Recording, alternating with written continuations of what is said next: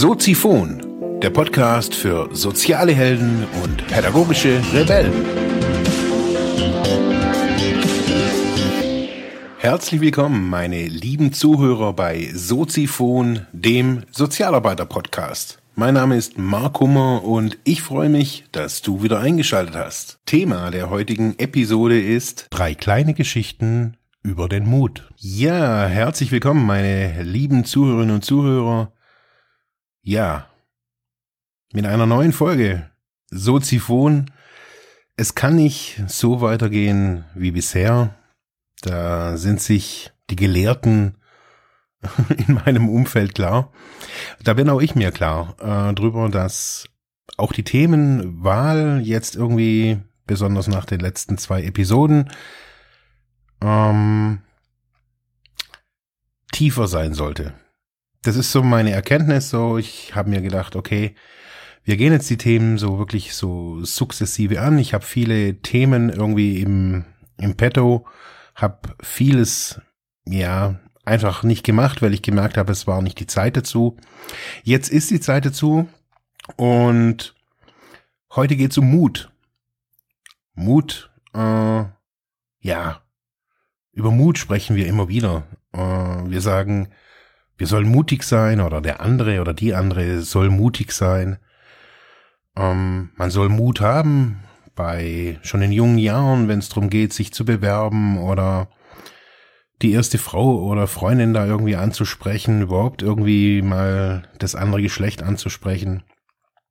Freunde versuchen einem immer irgendwie Mut zu geben. Und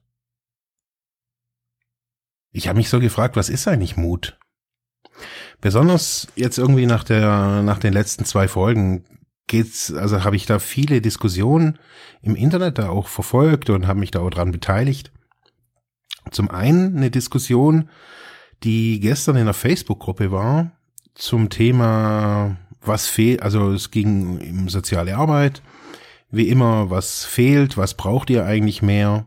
War mal ein konstruktiver Beitrag, muss man echt sagen. Ähm, es war dann so ein Sammelsurium, ja, wir Sozialarbeiter, wir brauchen natürlich mehr Geld. Äh, das ist immer so das, das Erste, was irgendwie alle sagen, oder ein Dienstwagen oder irgendwie so ein Schnickschnack halt.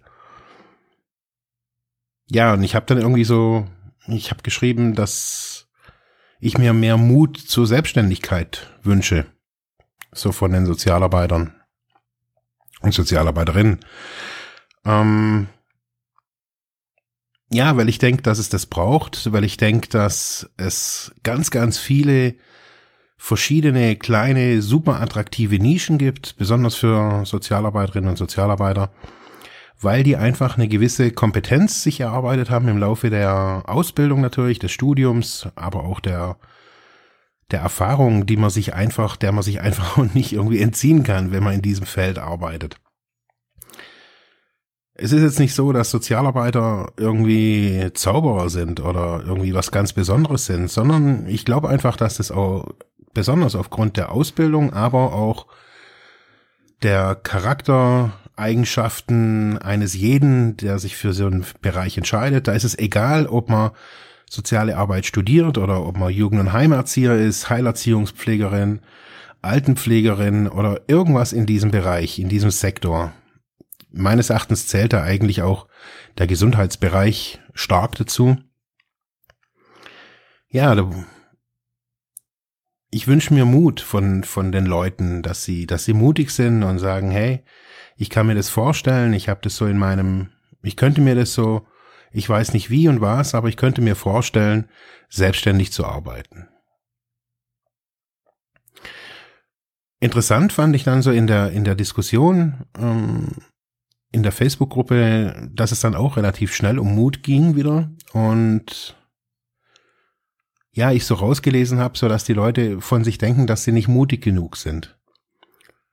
Für Selbstständigkeit braucht man Mut. Ja, und ich saß gestern Abend so da, hab so darüber nachgedacht, hab irgendwie um 19 Uhr irgendwie nochmal irgendwie was geschrieben. Äh, auf jeden Fall habe ich mir so überlegt, was ist Mut? Naja, was macht man heutzutage? Man geht auf Wikipedia und liest erstmal, was Mut eigentlich ist. Da schreiben ja viele schlaue Leute. Bei Wikipedia steht Mut, auch Wagemut oder Beherztheit, bedeutet, dass man sich traut und fähig ist, etwas zu wagen. Das heißt, sich beis beispielsweise in eine gefahrenhaltige, mit Unsicherheiten verbundene Situation zu begeben. Diese kann eine aktivierende Herausforderung darstellen, wie der Sprung von einem 5-Meter-Turm ins Wasser oder die Bereitschaft zu einer schwierigen beruflichen Prüfung.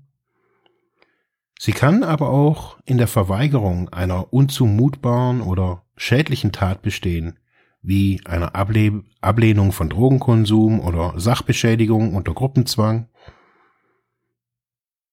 Das Wort Mut stammt aus dem indogermanischen Mo, sich mühen, starker Wille, starken Willens sein, heftig nach etwas streben und germanisch Moda, Sinn, Mut, Zorn oder althochdeutsch Mut, Sinn, Seele, Geist, Gemüt, Kraft des Denkens, Empfindens und Wollens. Ja, ich bin mal überzeugt, ganz ehrlich, dass wir alle mutig sind. Wir denken, wir seien nicht mutig, weil wir nicht den großen Wurf wagen, nicht diesen großen Schritt, den wer auch immer schon alles irgendwie äh, gegangen ist, wir schaffen es nicht. Wir zweifeln dann. Das ist so, wie so eine innere Stimme, die uns dann irgendwie sagt, ich nenne das jetzt einfach mal so eine innere Stimme, irgendwas in uns sagt uns, wir schaffen das nicht. Wir sind nicht mutig. Wie stehe ich dann nachher da, wenn ich dies und jenes mache? Ich bin da, ich bin da echt gestern Abend noch so ein bisschen in mich gegangen, weil mich das nicht losgelassen hat. Diese, auch diese Diskussionen auf Facebook weil ich das ganz oft wieder, also ich habe das wiedererkannt, wie das auch so bei mir im Umfeld, so im, im, im Freundeumfeld ist. Wenn die sagen, wow, Selbstständigkeit, also die einen haben wirklich so eine antiquierte Vorstellung von Selbstständigkeit, die dann immer irgendwie mit ihrem Käse wie mit selbst und ständig und hö, hö, hö. Ja. Ja. Dafür braucht man keinen Mut. Für selbst und ständig braucht man keinen Mut. Da kann man meines Erachtens dann auch irgendwie angestellt sein. Was bedeutet es, mutig zu sein, selbstständig zu werden? Und kann man das alles üben? Ich habe jetzt eben auch gestern in der Facebook-Gruppe groß da irgendwie verlautbart, dass es viele Nischen gibt und Mut zur Selbstständigkeit und, und, und, und, und. Ich bin da wirklich davon überzeugt. Und ich möchte euch heute drei kleine Geschichten oder kurze Stories irgendwie von, von mir erzählen, wie ich mutig oder wie ich Mut, ja, mutig geworden bin, Mut gelernt habe. Ich finde, das muss man lernen. Und am einfachsten und am besten ist es, wenn man klein anfängt sich jetzt gleich irgendwie vorzunehmen, man ist jetzt irgendwie äh, Sozialarbeiterin, irgendwie bei irgendeinem großen Träger, ist da unzufrieden und sagt sich, ja, ich kann mir das schon vorstellen. A, ich bin nicht mutig. B, ich habe noch keine Vision. Und äh, C, Ziele gibt's auch noch nicht. Ich habe noch gar keine Vorstellung. Nur so dieser, dieser Begriff Selbstständigkeit, okay, da kann ich ein bisschen hinfühlen und kann auch sagen, okay, irgendwann, irgendwie, irgendwo, mit irgendwas. Bisher habe ich den Mut noch nicht dazu. Das ist total legitim und das war bei mir ja auch oder ist immer noch so, dass ich immer wieder mutig sein möchte, muss manchmal auch. Nun ja, zu den kurzen drei Geschichten. War alles eigentlich so im Großen und Ganzen während meines Studiums. Ich habe ja ziemlich spät, also im, ja, kurz vor 30 habe ich angefangen mit soziale Arbeit studieren. 2007 war das, so viel ich noch weiß. Also dann jetzt auch zehn Jahre her. Ähm, da war ich im, ich glaube, zweiten Semester soziale Arbeit hier in Weingarten und ich bin da damals zu meinem Professor wegen einer Hausarbeit und habe da irgendwie geklopft an seinem Büro und ja, in dem Büro sah es halt immer irgendwie echt mega chaotisch aus. Also so typisch, wie man sich so irgendwie so von einem Prof irgendwie vorstellt, habe ich mir da damals schon irgendwie gedacht, das absolute Oberchaos. Halt alles fachliches Zeug, so Studien und Hausarbeiten und Bücher und wow, brutal. Auf jeden Fall auf seinem kleinen Tischchen, wo man sich ja da irgendwie auch mit so einem, konnte sich ja dann auch hinsetzen, lagen Flyer. Und ich wusste, dass er und seine Kollegin ähm, einen Gesundheitskongress organisieren in Bregenz. Mehr wusste ich auch gar nicht. Ich wusste bloß, okay, die organisieren da was. Gesundheit war jetzt nicht so mein, oder ist bis heute nicht wirklich so mein Thema. Ähm, auf jeden Fall lag dann ein Flyer auf dem Tisch von irgendwie einer Medienagentur, Web TV, bla bla, Dokumentation von Kongressen und so weiter. Und ich habe ihn dann gefragt, ey, was machen die denn? Und hat er gemeint, ja, eben, sie machen ja den Kongress und hat mir dann so den, den Flyer gezeigt, wo sie, was sie da machen. Internationaler Kongress, Bodenseeregion, das heißt Schweiz, Österreich, Deutschland und Liechtenstein. Zusammen in einem Boot machen einen sehr elitären, das sage ich jetzt einfach mal, sehr fokussierten äh, High-End-Kongress. Anders kann man es einfach nicht sagen. Da war das Who is Who der Gesundheitsbranche. Auf jeden Fall habe ich gesagt, ja, was machen die denn? Und ja, eben, die machen halt so Mediendokumentation, aber halt irgendwie affenteuer. Hat gemeint, eben, sie sind halt so ein kleiner Verein und ähm, hat mir das erklärt, wie, wie das sich gestaltet mit diesem Kongress. Gesundheitspiazza nannte sich das. Das Format war sehr innovativ, fand ich auf jeden Fall. Es gab keine Workshops im eigentlichen Sinne, es gab so Cluster, in dem ja, ja, ziemlich viel diskutiert wurde. Und auf jeden Fall habe ich gesagt, hey, ich äh, hätte da auch Lust, das irgendwie zu dokumentieren. Und ich habe gesagt, ich mache das so mit äh, ein paar Kollegen äh, zur Hälfte vom Preis, wie die. Und er sagte, okay, cool. Und er hat gesagt, ja, eben Internetradio, bla bla bla, habe ihm das so ein bisschen erklärt, was ich mache. Und da war ich ja noch Student irgendwie. Äh, aber trotzdem hatten wir ja das Internetradio hier in Ravensburg und ja, da hab, ich hab da auf Deutsch gesagt echt so ein bisschen das Maul aufgerissen. Hab da halt irgendwie echt gesagt, okay, wir, wir machen da die Dokumentation. Und sagte, okay, er guckt nach dem Geld und sagt mir Bescheid und äh, dann hatten wir noch mal ein Treffen und hat er gemeint, ja, hier, es gibt ein, ein bisschen Budget, so und so viel, keine Ahnung, ich glaube zwei, dreitausend Euro oder so irgendwas. Der Kongress ging ein Wochenende, Freitag, Samstag, Sonntag. So. Und dann stand ich da, hatte die Zusage, hab mein Maul aufgerissen. Ich hatte weder die Technik noch äh, das Know-how. Ich wusste eigentlich gar nicht, was ich jetzt da irgendwie zugesagt hatte. Auf jeden Fall habe ich dann irgendwie so mein halbes Semester irgendwie Chalu gemacht und noch ein Kumpel, der jetzt gerade aktuell in Shanghai ist, der Tobi. Und ich habe gesagt, hey, wie sieht es aus? So können wir aus den Kreismedienzentren, aus der Hochschule irgendwie die Technik, Videokamera, Stative, den ganzen Schnickschnack ausleihen und können sowas machen. Und er, hey, klar, das machen wir. Ja, kurzum, wir sind da hingefahren, haben da ein, eine Bombenshow abgeliefert. Wir haben irgendwie Interviews gemacht mit den, mit einigen Protagonisten. Da haben wir vorher ein Briefing gekriegt mit äh, den Professoren eben, äh, mit der Birgit Vossler und mit dem Axel Olaf Kern. War ja auch schon hier im Interview. Beide, glaube ich, sogar schon. Ich weiß gar nicht. Ja, wie auch immer, auf jeden Fall ähm, haben wir die Bude da meines Erachtens wirklich echt total cool gerockt.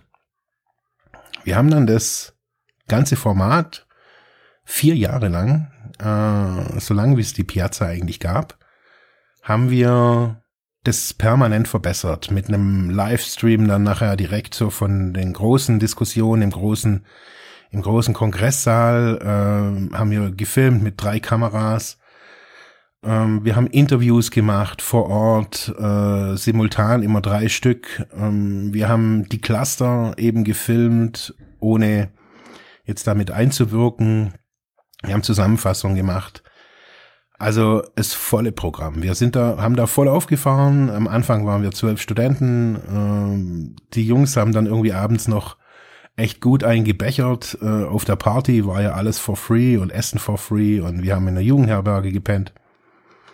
Naja, im dritten Jahr war es dann so, dass ähm, der Kern eben zu mir gesagt hat, so, hey, wir haben eine Überraschung für dich, für das, dass du das hier alles organisiert hast, jetzt die ganzen Jahre. Äh, dass es so groß werden konnte. Ich meine, das war wirklich ein, ein kleiner Kongress und ähm, hatte jetzt mit diesem Videoformat und Audioformat, was wir da aufgefahren haben, hat sich messen können mit dem Hauptstadtkongress, mit dem großen, größten deutschen Gesundheitskongress. Ähm, ich sage jetzt nicht, dass es mein Verdienst war, aber das war so, wir waren ein Teil davon. Und das alles, weil ich in einem Moment mutig war, als ich in dieses Büro gegangen bin. Ich bin da gar nicht hin, weil ich jetzt mutig sein wollte, sondern weil das in der Situation und ich habe da viel, ganz oft drüber nachgedacht, so ja, da war ich mutig. Auf jeden Fall eben kam die zu mir, es gibt eine Überraschung, wir sind in den Bus, wir sind in so einen Reisebus gestiegen und sind nach Liechtenstein gefahren. Nach Vaduz, äh, in, ja, den Herrschersitz des Fürsten dort. Sind empfangen worden von seinem, von seinem Butler, äh, im Hof lauter rote Audis, also da fährt, glaube ich, nur roten, nur rote Audis, ähm, und dann stand ich irgendwann mal vor dem Fürsten, vor einem Staatsoberhaupt. Ich so, irgendwie der Ex-Junkie, der Suchtler. So war mein Bild da. Ein Abend vorher, das war ja das Festspielhaus in Bregenz, da wo auch so diese Außenfestspiele am Bodensee so stattfinden. Bevor das war mit dem Fürsten so, da saß ich abends da in so einer Lounge-Ecke, weiß ich noch, hab eine Cola Light getrunken und am Klavier, da war so ein Flügel, saß so ein drahtiger Mann. Habe das später mitgekriegt, der war Chefarzt von irgendeiner großen Klinik. Äh, saß da und hat irgendwie so ein Stück von Mozart gespielt, also am Anfang noch für Elise und dann irgendwie was anderes. Und ich saß da und hab gedacht, Alter, hey, du hast geschafft, hey. So habe ich mir das gedacht, ganz ehrlich. Von diesem einen Mal mutig sein, in diesem Büro bei meinem Professor und zu sagen, hey, wir machen das, wir kriegen das irgendwie hin. Und dann mit geliehener Technik und viel Improvisation und viel Motivation der anderen Leute, die da dabei waren, die da die Interviews gemacht haben, die Technik und, und, und, und, und jeder so nach dem, was er kann und will. Das war ein Moment, wo ich mutig wurde, mutig sein konnte, meine Kraft gespürt habe. Ich weiß es nicht, wie es passiert ist. Auf jeden Fall ein Jahr später hatte ich so in irgendeiner Fachzeitschrift irgendwie gelesen, habe ich zu, zu, der Zeit, zu dem Zeitpunkt habe ich echt noch viele Fachzeitschriften gelesen, ähm, habe ich gelesen, irgendwie ist der Weltkongress Soziale Arbeit ist in Salvador oder Bahia in Brasilien. In der Stadt oder auf jeden Fall in dem, ja, in der Stadt, in dem ich Jahre zuvor schon ein halbes Jahr gelebt habe. Und dann habe ich gedacht, boah, das ist ja geil. Und bin dann eben wieder zum Herr Kern und gesagt, hey, gibt's hier irgendwie die Möglichkeit, dass ich da hingehe, hingehe, irgendwie Finanzierung, keine Ahnung. Er hat dann irgendwie nur gelacht und hat gemeint, hey, frag doch mal beim Dekanat nach und bin dann da hin und die hat mich angeguckt, so als würde ich ihre Leber oder ihre Niere wollen. Hat gesagt, nee, also da gibt's nix und nee und, und überhaupt. Und ich wollte da aber unbedingt hin. Ich habe mir gedacht, boah, ey, das wäre schon irgendwie echt geil. Also zum, zum Weltkongress Soziale Arbeit als Student, ey, das wäre doch irgendwie echt eine coole Nummer. Nun ja, kurzum, von Hochschulseite kam kein Support. Ähm, ich war zu dem Zeitpunkt äh, schon Stipendiat von der Friedrich-Ebert-Stiftung konnte ich da aber auch nichts irgendwie generieren. Das heißt, es war alles irgendwie zum Scheitern verurteilt. Auf jeden Fall habe ich dann, ich hatte ja schon diese Räume hier, die jetzt mein Büro und mein Studio sind. Ähm, das war ja alles irgendwie vom von, von dem Radioverein noch. Und ich habe dann den Herrn Vetter von Vetter Pharma, also dem gehört dieses Haus hier, das ist mein Vermieter. Also sehr reicher Mann, äh, hat eine riesen Pharmafirma, ist da jetzt bloß noch im Aufsichtsrat und, und, und, und, und. Also ich habe dann gesagt, okay, ich habe die Sekretärin angefragt, habe gesagt, sie so und so sieht's aus, ich würde gern zu diesem Weltkongress. Ähm, mir fehlt aber die Finanzierung. Also ja, habe ich das auch fachlich erklärt, warum ich da gerne hin möchte. Es ging mir nicht nur um Sonne, Strand und irgendwie was, sondern ich habe mir gedacht, ey, das wäre echt doch eine super coole Geschichte. Und ich habe da dann einen Brief geschrieben an den Herrn Vetter, habe ihm das nochmal erklärt und ähm, auf jeden Fall kam irgendwann mal die Nachricht, okay, der Herr Vetter finanziert es, aber nur für zwei Leute, nicht alleine. Und ich gedacht, okay, bin dann irgendwie zu mir im Studium, habe ich dann eine Kommilitonin gefragt, ey, hier, hätte Bock, zwei Wochen. Also er hat gesagt, wenn dann zwei Wochen. Dachte, alles klar, und er möchte gerne einen Bericht darüber haben. Ja, schlussendlich haben die mir zwei Wochen Brasilien bezahlt. Weltkongress Soziale Arbeit ging, ich glaube, vier Tage. Wirklich äh, total verrückt. Auf Portugiesisch, Englisch. Äh, ich habe eine deutsche Professorin da kennengelernt. Viele interessante Geschichten, viele interessante Ansätze, wie in anderen Ländern soziale Arbeit betrieben wird. Ich nenne es jetzt mal betrieben wird. Wieder ein Moment, in dem ich einfach mutig war und gesagt habe, boah, ich ich möchte das gerne. Ich würde da gerne hin und ich kämpfe da dafür. Ja, da war ich wieder mutig. Hab's einfach versucht, hab's einfach mir gedacht, okay, was habe ich zu verlieren? Auch so jetzt diese, das, was ich gerade vorhin vorgelesen habe, eine mit Unsicherheiten verbundene Situation. Ich glaube, das bilden wir uns ganz oft ein, wenn wir denken, wir müssen mutig sein, wenn wir selbstständig werden wollen, selbstständig arbeiten wollen. Dazu braucht es Mut. Ich glaube nicht, dass es dazu wirklich Mut braucht. Aber das steht auf einem anderen Blatt. So, die dritte Geschichte, die ist auch wieder ganz aktuell bei mir. Und zwar die Entscheidung, abstinent leben zu wollen. Die erfordert meines Erachtens sehr, sehr, sehr viel Mut. Diese Entscheidung, zu sagen, okay, ich möchte nichts mehr nehmen, egal wie der Stoff heißt, ob der jetzt Heroin heißt, Cannabis heißt, LSD heißt, Spice heißt oder wie auch immer diese ganzen Drogen alle heißen, ob er Alkohol heißt, ist alles egal.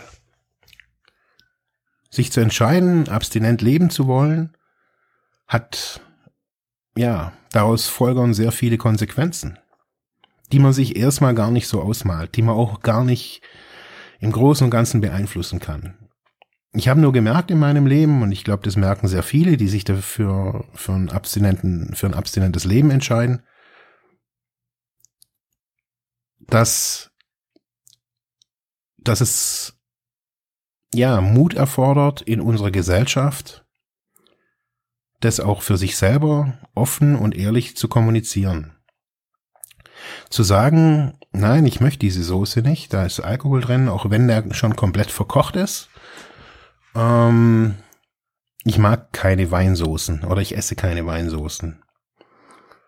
Zu sagen, nee, ich trinke kein Feierabendbier, ich trinke allgemein kein Bier, ich mag auch keinen Alkohol. Nee, auch die Feierabendjoints, so, die habe ich früher geraucht, so, das brauche ich auch irgendwie nicht mehr. Das ist so die eine Geschichte. Das sind so, das sind so die Konsequenzen, die die Menschen ganz oft sehen. Es folgen aber noch andere Konsequenzen. Da ist es eigentlich egal, ob man da jetzt abstinent leben dazu sagt oder auch gesund leben. Wenn ich psychisch gesund leben möchte, wenn ich spirituell gesund leben möchte, wenn ich körperlich gesund leben möchte, dann schließt es natürlich abstinent Leben mit ein. Und wenn ich dieses Ziel verfolge in unserer Gesellschaft, so, so nehme ich das echt wahr, dann brauchen wir, dann brauchen wir Menschen, die das mittragen in unserem, in unserer Umgebung. Der überwiegende Teil, so dem ich das auf jeden Fall war, möchte das aber gar nicht. Die möchten entertained werden, die brauchen Events, die brauchen Ablenkung, die brauchen diese ganze hektische Social Media Welt. Die brauchen das alles, die brauchen das Außen. So nenne ich es jetzt einfach mal. Wenn ich den Mut aufbringe und sage, ich möchte für meine Gesundheit sorgen, nicht nur für meinen Körper und ich gehe regelmäßig zum Zahnarzt und mache ab und zu mal irgendwie meine Gesundheitsuntersuchung, sondern ich möchte auch psychisch gesund leben und spirituell gesund leben, dann heißt es auch manchmal, das auch im Außen zu kommunizieren. Zu sagen, hey, ich habe wirklich keine Lust mehr, irgendwie mit dir zu reden. Oder irgendwie deine, keine Ahnung, warum du irgendwie immer kommst, so, oder warum wir uns ab und zu mal treffen, so, aber ich merke, mir tut's nicht gut. Da stößt man andere Leute man dann echt auf vor den Kopf, das weiß ich. Aber wenn man das ernst nimmt, wenn man wirklich ernsthaft diesen Mut aufbringt und sagt, ich möchte gesund, gesund leben in meinem Leben. Ich habe dieses Leben und das möchte ich doch möglichst gesund, ja, verbringen. Dazu zählt zum Beispiel auch ein, als Beispiel ein Auftrag. Wenn man als Selbstständiger oder auch im, im Job einen Auftrag hat für irgendeine Tätigkeit und dann sagen kann, hey, nee, das tut mir nicht gut. Mit ihnen zusammenzuarbeiten, das tut mir nicht gut. Ich musste das in der Vergangenheit auch wirklich echt hart lernen, dass man das manchmal sagen kann und sagen muss auch. Manchmal muss man kündigen. Das war bei mir jetzt in der Vergangenheit jetzt zweimal so, wo ich gemerkt habe, dass ich die, die Denkhaltung, dieses Mindset, was hinten dran steht in den Jobs, dass ich das nicht mittragen kann dass ich einen Anspruch an soziale Arbeit, an meine Arbeit habe. Und da muss es manchmal leider so sein, dass man zu Menschen Nein sagt. Nein, ich möchte nicht mit dir zusammenarbeiten. Nein, ich möchte auch nicht mehr in dieser Einrichtung, in dieser Firma arbeiten. Das macht mich krank. Manchmal hätte ich gern irgendwie gesagt, so die Klienten sind's ich kann mit diesen Klienten irgendwie nicht arbeiten, mit den Jugendlichen, mit den gestörten äh, Eltern, die da hinten dran stehen, manchmal auch. Das hätte ich manchmal gern gesagt, aber das war's gar nicht. Ich habe das recht schnell gemerkt, dass es nicht die Klienten sind, sondern dass es meine Arbeitskollegen sind, dass es die Einrichtung als Ganzes, als Organisation, als System ist.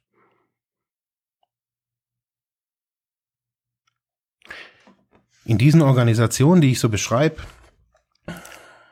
da werden Festverträge vergeben, Lebenszeitverträge.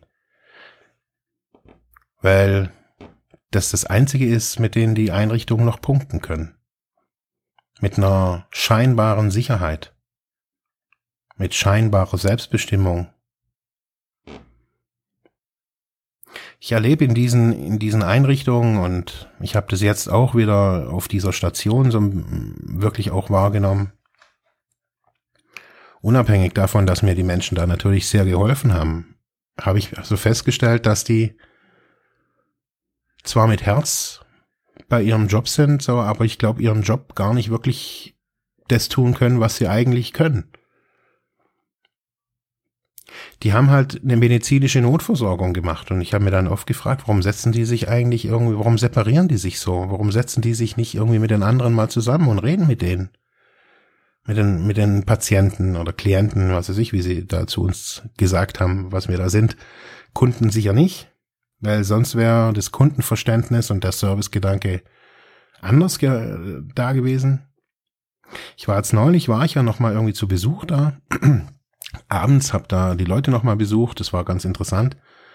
Und als ich dann gegangen bin, bin ich dann auch in dieses Dienstzimmer gegangen und ja, die zwei Pflegerinnen, die da so saßen, so flätzten da irgendwie auf ihrem, also so wirklich oberkrass, flätzten die da so auf den Bürostühlen da irgendwie rum. Und ich sage, ja, ich wollte nur noch mal Tschüss sagen und die eine sagt, ja, ciao. Und ich musste dann sagen, hey, coole Haltung. Und dann bin ich gegangen. Ja, weil ich mir denke, hey, das ist das Resultat, wenn man seinen Mut aufgibt. Wenn man nicht mehr mutig sein muss, wenn man denkt, man ist jetzt in Sicherheit, man hat einen unbefristeten Vertrag und man hat ja die Kollegen, die das auch machen, mittragen und auch so lethargisch irgendwie da sitzen. In diesem Moment hätte ich am liebsten gesagt, hey, fuck you, hey, mach mal deinen Job. Und die hätte wahrscheinlich geantwortet, das ist mein Job. Das erlebe ich jetzt schon seit vielen, vielen Jahren und gleichzeitig erlebe ich diese Diskussion mit der Selbstständigkeit und den Leuten, die mal, die dann sagen, hey, ich habe keinen Mut und da braucht man Mut und woher kriege ich Mut und beim Aldi gibt's heute keinen Mut und beim Norma auch nicht und beim Pennymarkt auch nicht. Ich glaube, dass man Mut lernen kann. Man kann es lernen in kleinen, kleinen Schritten und man kann mutig sein, dass man der Bäckerin sagt, hey, was ist denn das hier für ein Service? Und dann rausgeht, vielleicht zittert und denkt, denkt sich dann, boah, scheiße, die mag mich jetzt nicht mehr, aber hey, pff, wen juckt's, nächste Woche steht eine andere Bäckersfrau da. Man kann mutig sein und dem Busfahrer endlich mal sagen, hey, bitte, ich habe hier irgendwie Angst, wenn Sie irgendwie mit 90 irgendwie durch die Innenstadt fahren. Bitte fahren Sie langsamer. Man kann den Mut aufbringen, jungen Menschen irgendwie, zum Beispiel gerade auch beim Bus, irgendwie zu sagen, ey, Alter, steh mal auf und lass die gute Frau hier hinsetzen. Nimm mal die Füße vom, von, von den Sitzen. Manche nennen das Zivilcourage. Man kann das üben, in kleinen, kleinen Schritten. Man kann das üben mit seinem Partner, indem er da manchmal mutig ist und sagt, hey, boah, das passt mir gerade nicht. Man kann was ansprechen. Man kann mutig sein, dass seinen Kindern irgendwas sagen, was man sich sonst vielleicht nicht traut. Unterm Strich geht es darum, dass man für sich mutig ist. Für sich was er schafft, auf das man stolz ist. Indem man mutig ist, keine Ahnung,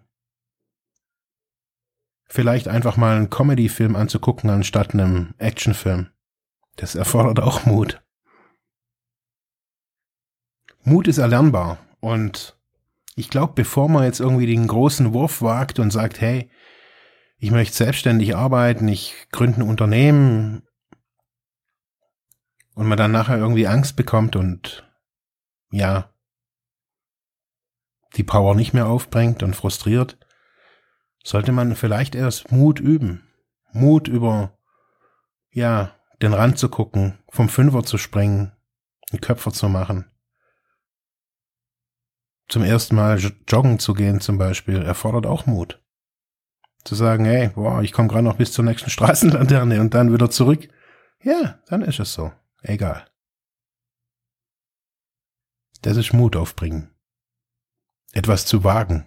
Und ich glaube, besonders wir Deutschen, besonders sogar wir hier im süddeutschen Raum, habe ich manchmal so das Gefühl, wir müssen Mut wieder neu in unser Leben bringen. Wir müssen wieder neu was wagen.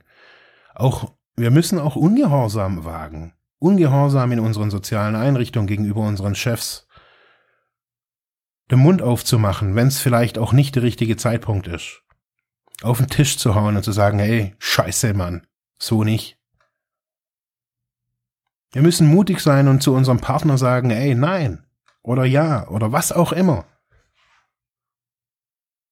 Wir müssen mutig sein, in die Schulen gehen, zu den Lehrern zu sagen, hey, what the fuck, was läuft hier?